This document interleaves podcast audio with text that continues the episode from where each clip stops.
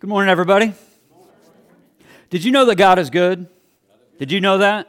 I want you to tell the person next to you, but I want you to say it like you believe it, that God is good all the time. Say it to the person next to you, around you, somebody you didn't come with today, all right? I'm going to make it challenging. Somebody you did not come to church with today. Ah, y'all thought you were going to make it easy, right? I'm just going to, oh, God is good all the time. No, you go to a stranger. It carries some weight to it. God is good all the time. But did you know that sometimes life is not kind? Do you know that? Sometimes life gives you things that you never thought that you would be in the middle of. Sometimes life deals you uh, just, a, just a set of circumstances that it only, uh, that, that that if we just look at it, we, we can only be stuck, but yet if we believe by faith that God may be in it and work around it that and rely on the fact that God is good all the time, then He gives us the way through it. Oftentimes, here's what happens, though, church. We land right in the middle of it, and we get in the middle of circumstances, and we look at poor, poor, pitiful me instead of looking up at God. Let's look up and start believing God, amen? That God can and that God will, because God promised. And that's what the Scripture says. I want to talk about something important to you, important to me, and I want to speak specifically to the ladies for just a couple minutes about something that's deep on my heart, and it may not be deep into yours, but maybe it will be in a moment. I want to talk to you, to you mothers specifically about monogramming. I want to talk to you about that. I want to talk to you about making better choices for your clothes. I want to talk about the fact that you may love your first, middle, and last name, and you have to put those initials. I'm sorry. It just happened to work that way, Joy. When we were singing, I was looking over. I was like, it's coming. I know it's coming. There you go. Good. Let's talk about monogramming, right? Monogramming. It's like you may love your name, your not just your, your first name, but also your middle name and your last name, and you want everybody to know that. You put it on your stuff. I even get monogramming if you have multiple children, just keeping track of like coats and shirts and whatever. It's like instead of number five, you have their initials. I get it. It's just, I mean, it just reason through these things. It only makes sense, right? I get it. I totally, totally get it. But if you only have one child, there's no explanation why everything needs to be monogrammed. It just doesn't. It just doesn't. I mean, I realize it's different because I grew up in the north and now I moved to the south. We become proud of our, our, our middle name specifically. You know, I mean, I only heard my middle name when I was in trouble. Maybe it's the same with you. Chad Neal. I mean, that's what I heard. I was like, and I either knew one of two things. I could run, but they're going to catch me eventually because I'm going to come back home to eat or sleep. Or I just take the consequences. So I get it. I get it. And I realized, too, that we're, you know, we're in the South, and we love names like, well, that's Mary Jo, and that's Bobby Dean, and Ricky Bobby. I don't know, I threw I threw that one in there.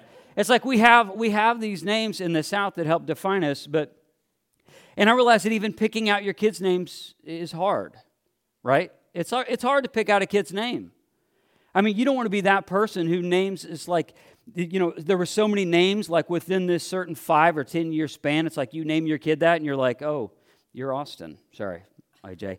That's his name. You know, it's like whatever. Whatever the case may be, it's like, oh, okay, everybody within this ten-year span had this name. So you want a timeless name, right, when, when it comes to your kids. I get the pressure of it, but have you ever thought about how pressured Mary would have had to have been if she had to name Jesus herself?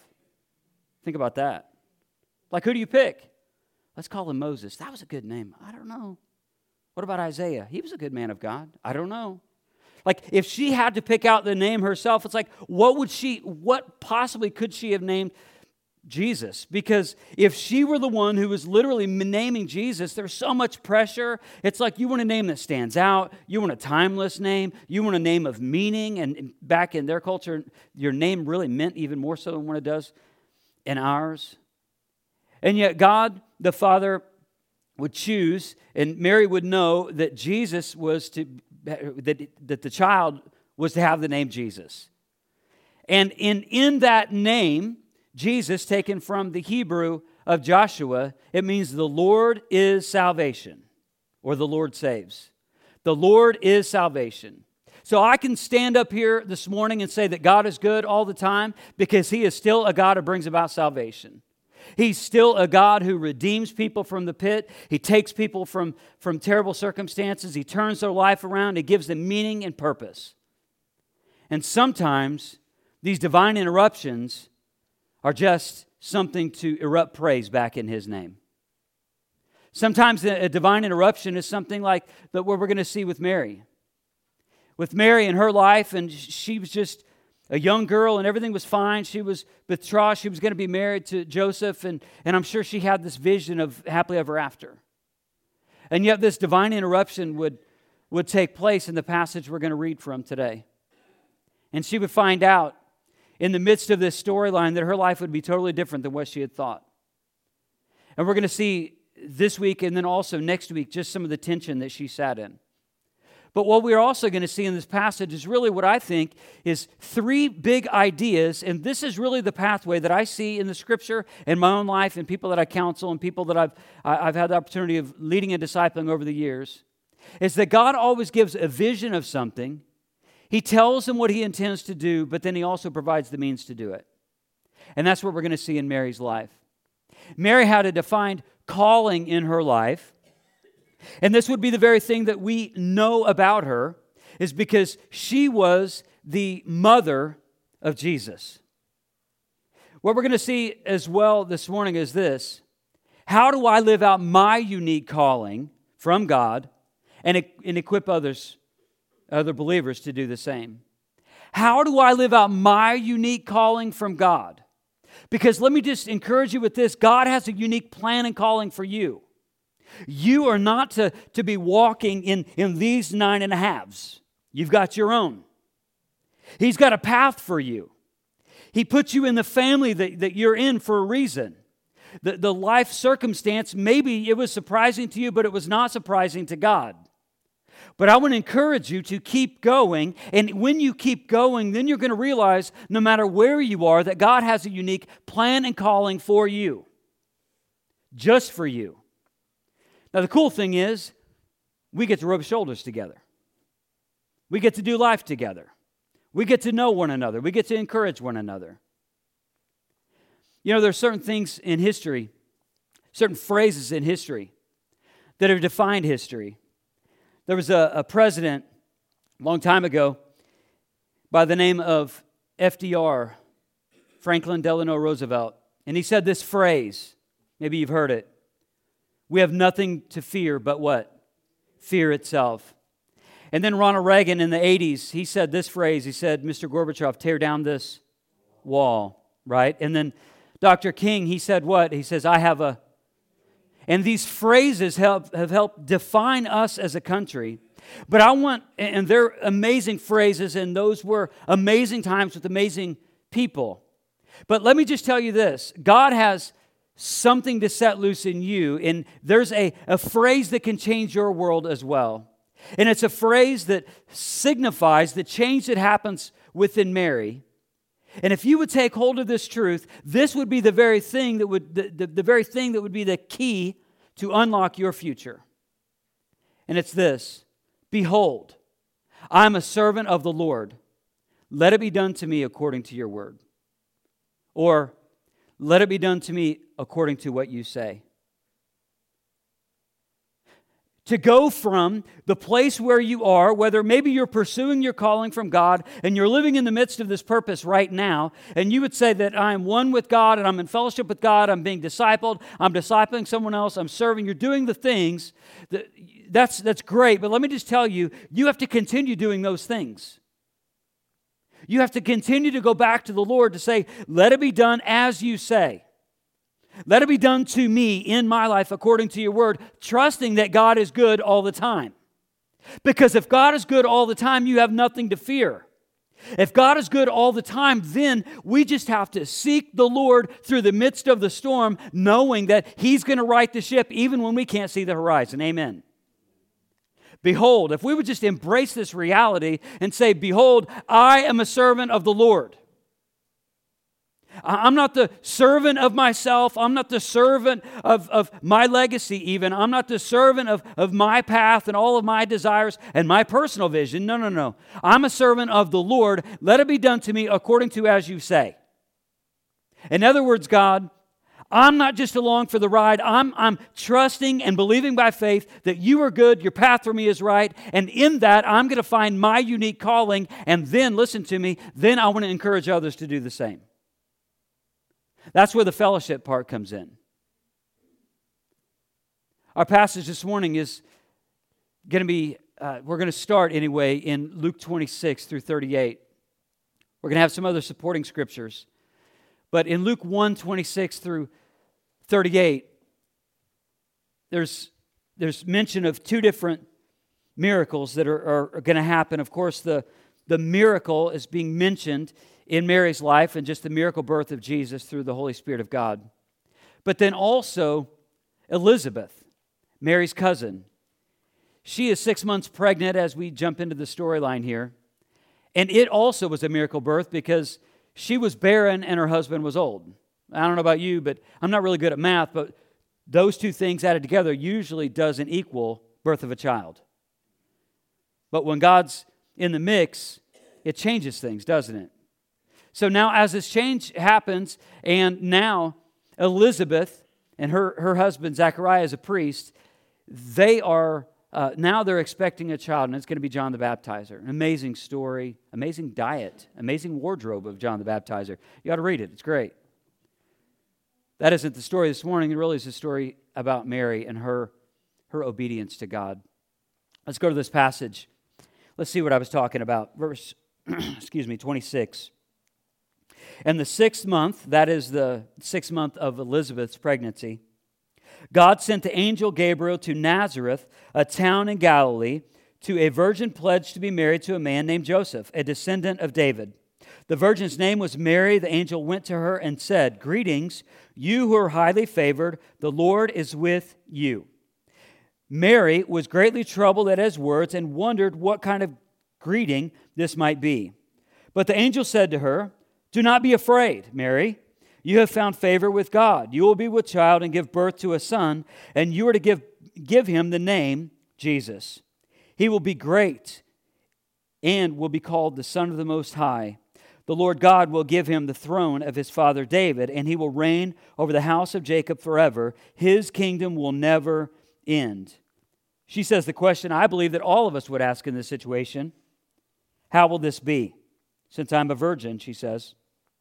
The angel answered, "The Holy Spirit will come upon you, and the power of the Most High will overshadow you. So the Holy One to be born will be called the Son of God.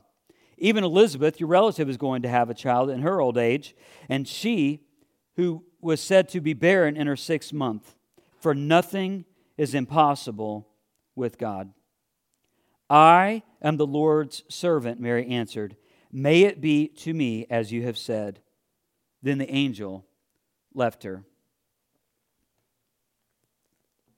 Back in verse twenty-six, right where the passage starts, I want to just kind of tell you something. This won't be on the screen, and maybe this will be of interest to you. There's, there's a common way in the Scriptures of which God would send about a, uh, to, to bring about a message to someone's life specifically. So, and usually there are five different steps. And so the message to Mary is actually taking a very familiar Hebrew form. You see this throughout the Old Testament. Maybe you want to write uh, these references down. You can look them up later. And then I'll explain to you what I mean. In Isaiah, Isaiah six, Jeremiah one, Exodus three, and Genesis twelve through fifteen, and also verse seventeen. In Isaiah six, the message is God is speaking to Isaiah. And in Jeremiah one, the Lord is speaking to Jeremiah. In Exodus three, the Lord is speaking to Moses. And in Genesis twelve through fifteen, and then verse and then chapter seventeen, the Lord is speaking to Abram. And here's the common way of which, uh, in the literary world, this is what would happen. And it's very common in Mary's story, and I'll give you the five different elements. There's an appearance of a divine messenger, meaning that God is sending a message. It's a, a direct line from God, whether it's an angel or God himself, to Uh, to an individual. So there's the appearance of a divine messenger. You see that right here in this passage with Mary. There's confusion or fear to the person being addressed. She says, "How can this be?" She's confused. You see that there's an angel's message. Again, the, the, this all can be verified in the scriptures I just mentioned to you.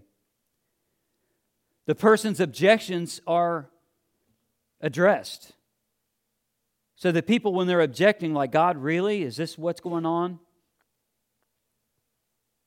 And yet the person's objections are addressed, and then the message is confirmed with a sign, wonder, or miracle. And the sign, wonder, or miracle that would be confirmed is indeed the birth of Jesus. The reason for Christmas, to celebrate our Savior. So I want to break this down a little further for you. It says, in the sixth month that God sent the angel Gabriel to Nazareth, a town in Galilee. I want you to know that this is a really small town. This, this town is believed to only have two hundred or five hundred people. The reason why I bring that about to you is that everybody would have known everybody. If this would have been a lie, this wouldn't have been Mary and just the, the footnote of Scripture somewhere. This would have been Mary who lives around the corner. This would have been Mary that everybody would have known in that area, who her mom and dad were, her life story. They, they would have known things about her. And if some of this would have been a hoax or been untrue, there would have been, who knows, two hundred to five hundred people who would have said, no, no, no, this isn't true. This is Mary. She did this. She did this. This is a lie. We don't see that in the Scriptures. We don't even see that outside of any verifi- any verifiable just writings historically. So this is this is Mary, who's not just some person we only know her first name, so she is just important and just a footnote in history. This is Mary, somebody who lived in Nazareth. By the way, just in case you're curious, Toombsboro, the metropolis of Toombsboro, has about four hundred ninety-two people, give or take. You know, I don't know if anyone's been born or died recently, but that was what the census said. And just in case you think, ah, oh, well, maybe Dexter and Dudley are about the same size, Dexter and Dudley are actually bigger than this. Check the census. I did it for you. But if you don't trust me, do it. I want you to know that Mary most likely had had plans for her life. That this was a very unique divine interruption. If you're you're married, you may remember when you were engaged and you're dreaming of the future and what what the future might bring, and you're thinking, will we live here? Will we? What will we do? What will we pursue? The trips we'll take? What will our family be like? She most likely had some of these things too. Maybe not the trip part, because they were very stuck in their, they couldn't get around very well because it was much more difficult. Obviously, transportation was an issue. And she's very young. And yet in the middle of this, she's posed with this great challenge, and then that God is in the middle of this. And we know, and we're going to see this actually next week, we're going to believe, see that she believes that God is good by the way that she sings about God's attributes. But this had to have been a collision with her hopes and dreams and a redirection from God. I want to tell you about another collision that happened in my life. I was in high school, and I was driving in my brother's Z twenty-eight. Now, I'm old, I realize, and some of you are like, what's a Z twenty-eight? Google it. This car was amazing. This car uh, had like thirty thousand original miles on it. It was pristine. It was fast. Uh, I would tell you that we always drove the speed limit, but then I'd be lying, you know. But it was fast. It was a beautiful car. There was one morning we had gone to Hardee's. My brother was a manager at Hardee's. He, this was his senior year, and this was my freshman year. And we'd gone into Hardee's because, hello, cinnamon raisin biscuits are amazing. And uh, I don't know if you haven't had them, you need to. Um, that explains this section. And uh, so anyway, we left the we left Hardee's, and we pulled right out of of their parking lot. But what we didn't see and didn't didn't know what was going on is because we were. This is a true story. I, I remember traumatic things by the songs that were being played on the radio. I do, I do, and it, it's weird. I get it. But we were we were rocking out, like, I'm sure it was over one hundred decibels of Tesla love song. It was a song of the time, and we were just we were just blaring this. It not even to notice that when we pulled out of the parking lot, that there was a fire truck coming right toward us. Um, with lights on and sirens and stuff. Uh, it was in a hurry, apparently, and it was coming this way, and we were going that way, and we couldn't get out of the way fast enough, and we just got T-boned by this fire truck. Now, it made us popular at school for a little while. Um, I will tell you that. But it was it was a, a big collision, and that car was no longer the nice, amazing Z twenty-eight. It had an accordion for a dash, and everything on it became a lot smaller, um, and, and so much so that the car was gone. I want you to know that that was a collision. This also was a collision for Mary of her hopes and dreams. That I, I tend to think that it was even bigger than what we even probably think that it is. Bigger than what we can fathom, because compared to the pressure that would be on a young, maybe middle school or young high school girl in that culture, pressure of what if people find out? What are people going to say? How are we going to explain this? There's a lot of pressure. And yet in the middle of this, there's this incredible reminder that God is going to see her through. And she radically obeys. See, I, I have an idea, I, and I want to give some some kind of credence to this by putting some stuff on the screen. I, I have some ideas that maybe the reason why obedience is hard for us is because, for one thing, is because we settle for God substitutes. We settle for something that is a substitute for the substance of God. We settle for a God substitute, whether it's a, a relationship, whether it's a, a Z twenty-eight, whether it's a house, whether it's your hopes and dreams, whether it's a career path. It's like we we tend to just make idols of things in our lives. Even our kids and our marriages can be, or our singleness can be just substitutes for God. But I tend to think that we put so many things in, in place of God. Maybe the reason why obedience to God is difficult is because we can't see so clearly because we have idols in the way. Another thing I think of is maybe because we fear the consequences of that obedience. Meaning that if if I if I if I do this thing, if I if I obey you, God, and, and I actually live on mission for Jesus, and where my sole purpose isn't me, my sole purpose isn't pleasing my parents or pleasing my kids or pleasing my wife or my husband or my coworkers or my four oh one k, instead of saying yes, or like if we just to say yes to God, I I think sometimes we fear the consequences of that. Will they shun me? Will he shun me? Will they shun me? Will I lose my job? Will I look like those crazy Jesus people? And I think sometimes we fear the consequences. I think another reason why we don't obey is because we've seen inconsistent examples. That being our parents. We've just seen inconsistent examples. It's like there's a longing of our heart to obey, but yet we really haven't been raised up with somebody who has truly obeyed themselves.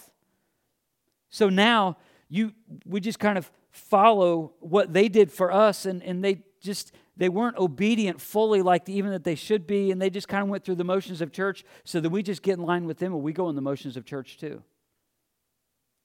I think sometimes our, our obedience to God is is set back because we've had inconsistent examples. Not just in our family with our parents, I think even within the church. Because again, we're we're in this thing together, and and you know, people come in and people leave, and, and different things happen, and when you see that inconsistency, I think sometimes that gets in the way of our obedience. Well, let's be true about this. Sometimes it's just it's disappointments. Sometimes it's just disappointments. That you thought your life was going to go this direction, and you were so convinced that it was, and that was your hope, and that was your dream, and then God reoriented your hope and dream to something else. Or you thought your hope and dream was going to be this, but then you you suffered some sort of trauma, and then those disappointments, and the lost hope, and you've lost peace, and then that becomes distance between you and God, and then also a, a a way that you would not, uh, it would just become more difficult to obey. Then the next one I'm just going to mention is love blockers. And what I mean about this is, you know, it's really hard to love other people if we don't love ourselves. And it's really hard to love other people and to love God fully if we're walking around wounded. And our wounds and our lack of healing become love blockers. And the only thing that can connect us between the, between us and the healing that we need is Jesus Christ.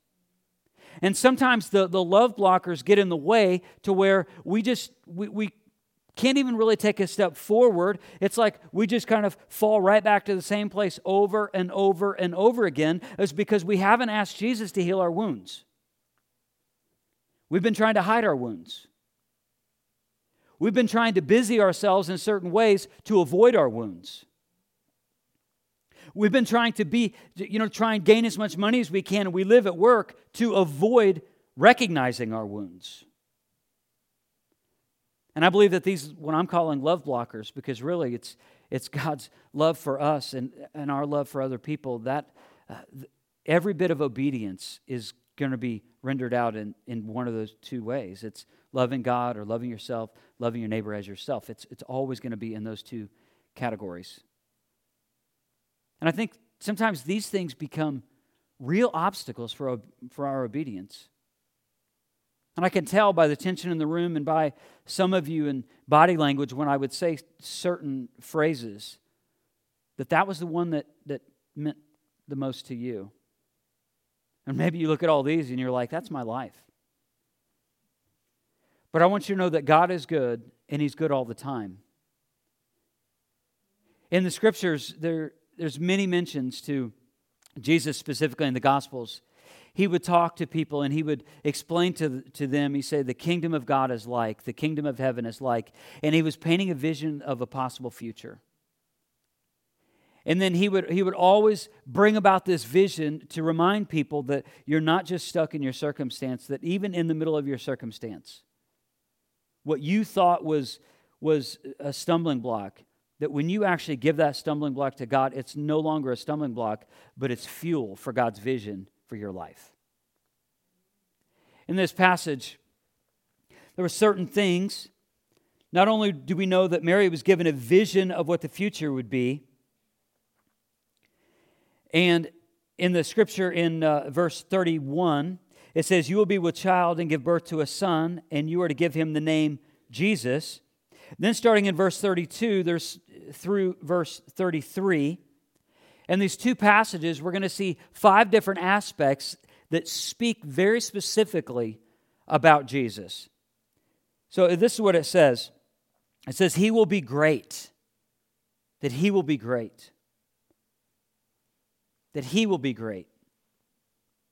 This word great is, it too is, is a word that can be just glossed over. It's like, oh, he's great, because we use that word. That's great. This, this word in the Greek, it means important, surprising, large, or out of the ordinary. I've been thinking this week, and I spent a couple of days Uh, hiking with my dad and camping with my dad, and, and these visions came up to me whenever I was hiking with my dad, and I, I thought about just asking you this. Who in here has ever been to Manhattan or New York City? Who's ever seen that? Is it amazing or what? Just the buildings. And I'm not saying that you you liked the, the environment of it, but it's overwhelming when you're there. Who's ever either gone to the Grand Canyon or looked at a picture of the Grand Canyon? Who's who's looked at that? Who's and just who's been in awe of that, thinking, wow, this is just the expanse of this? Who in here has had the opportunity to fly over the ocean, even in just a small part of the ocean? I've had the opportunity to see the ocean for months, actually. Um,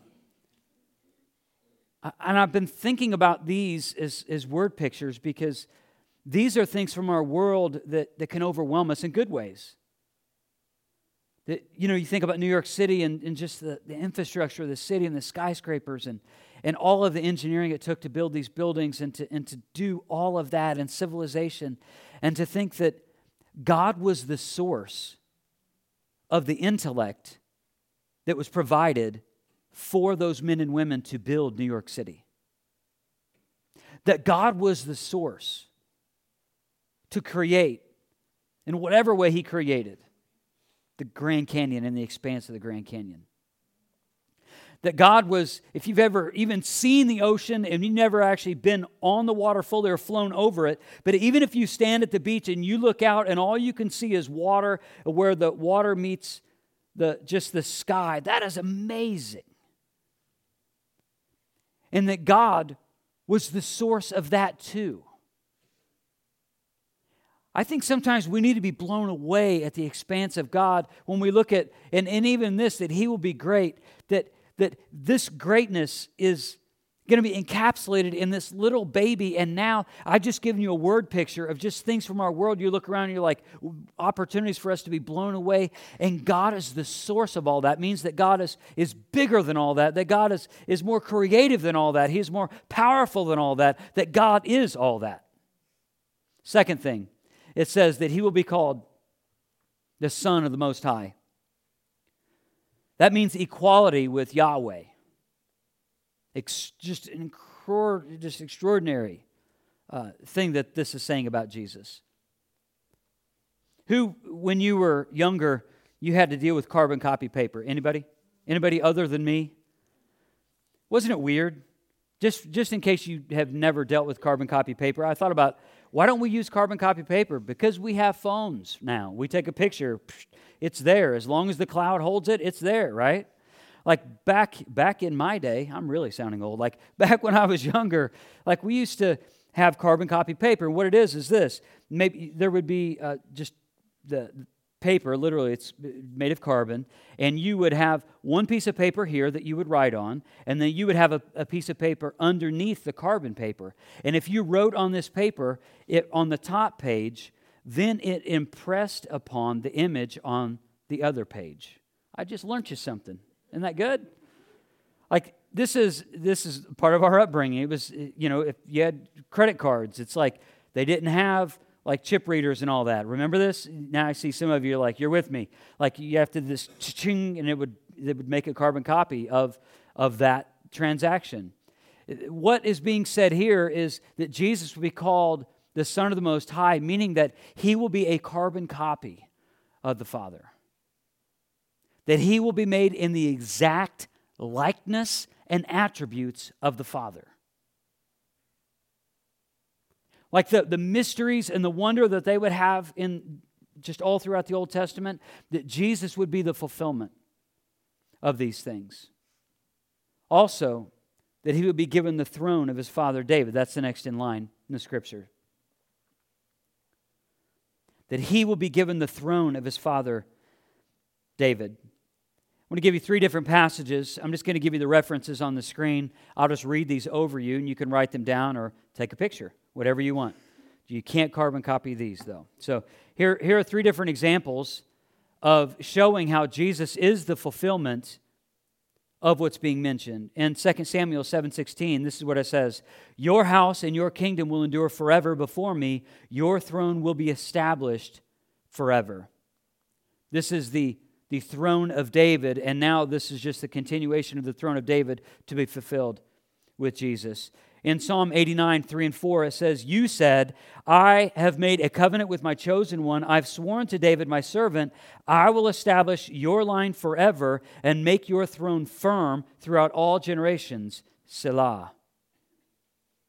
And then in Psalm eighty-nine, twenty-eight through twenty-nine, it says this, "I will maintain my love to him forever, and my covenant with him will never fail. I will establish his line forever, his throne as long as the heavens endure." Another one right from this passage, that Jesus, that He will reign over the house of Jacob forever. That He will reign over the house of Jacob forever. That is taken right from verse thirty-three. What's being made mention too in this passage is, is Jacob is meaning the nation of Israel. That Jesus is going to reign over the house of Israel forever. And the last one, that His kingdom will never end. That His kingdom will never end. That would be the fifth one right from verse thirty-three. That His kingdom will never end. In Second Samuel seven, thirteen, it starts out by saying this: He is the one who will build a house for my name, and I will establish the throne of his kingdom forever. I will be his father, and he will be my son. When he does wrong, I will punish him with the rod of men, with floggings inflicted by men. But my love will never be taken from him, as I took it from Saul. This is made mention to David, whom I removed from before you. Your house and your kingdom will endure forever before me. Your throne will be established forever. That the kingdom expectation that's being mentioned here is fulfilled in Jesus Christ. Now, let's continue on in our passage. Mary says that that question that lets you really know where she is in this process right now in this moment. You can go there with me in verse thirty-four. She says, well, how will this be since I'm a virgin? How will this be? God had given her a, a, a vision. It's, this is, this is the future. God had just revealed the intention of Jesus' life by these five different things. And now you get to the means. This is the substance. This is why. Verse thirty-five, the Holy Spirit will come upon you, and the power of the Most High will overshadow you. So the Holy One to be born will be called the Son of God. Even Elizabeth, your relative, is going to have a child in her old age, and she who is said to be barren is in her sixth month. And here it is. For nothing is impossible with God. What's the means? How is this going to happen? Nothing is impossible with God. How can I overcome the circumstance that I'm in right now? Trusting and believing that God is good, He's good all the time, and nothing is impossible with God. How can I get the healing that I need? Well, I'm just, I'm starting with this, that God is good all the time, and nothing is impossible for Him. That's how I can get the healing that I need. How can I know what it is that I'm supposed to do with the rest of my life? Oh, well, here's how you start. God is good all the time, and nothing is impossible with Him. That's where we begin. But if we're honest, many times this is where we end. We live our life on our terms, and then we get to the, to the biggest obstacle that we can't overcome, and then we finally go to God. How about we make a commitment today to go to God first? Going to God, affirming that He is good all the time, and nothing is impossible with Him. And how about we, just like Mary, we don't look at the obstacle, but we look at God, and then we respond like she did when she said, Behold, I'm a servant of the Lord. Let it be to me according to what you say. Let it be to me according to your word. Because after all, I'm a servant. See, this changes things, doesn't it?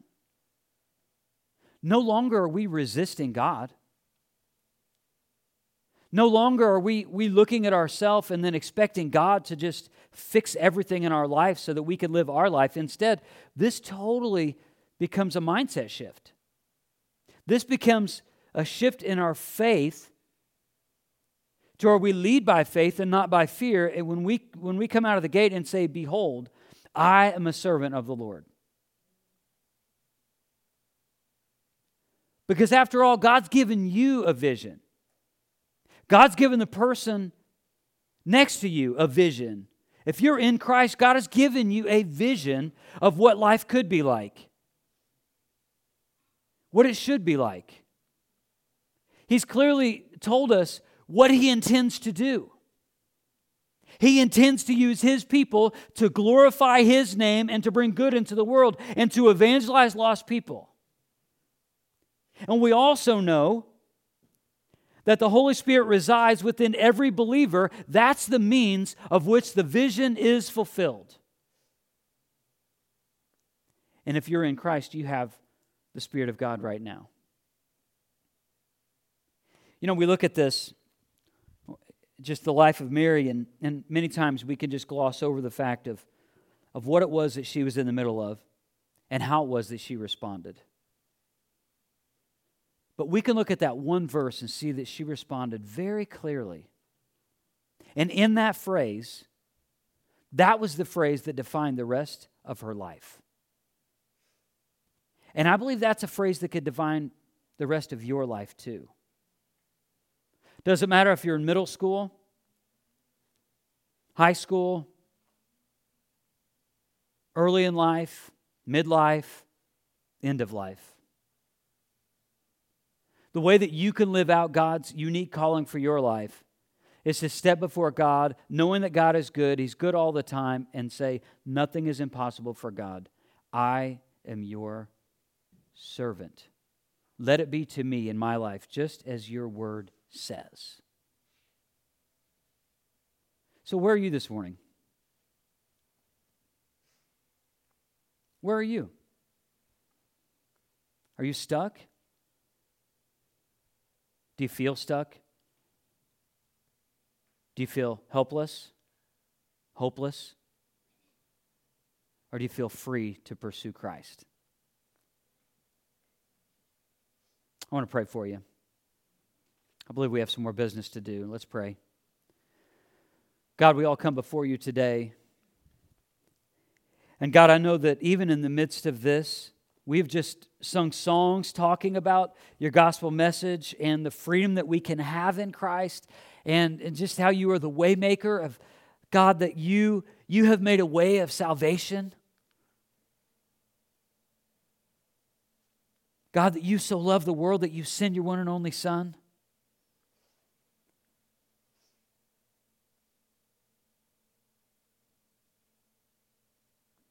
God, you... You've done all these things,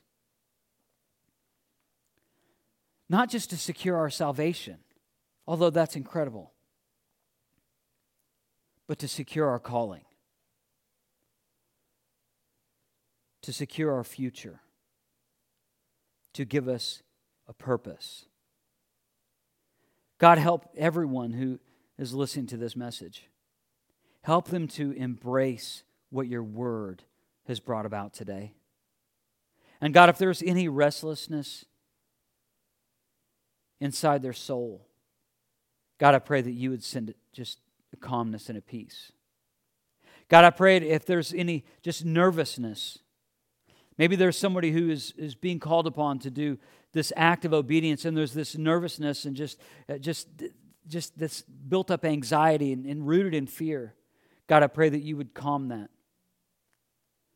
That you would replace it with peace, confidence, hope.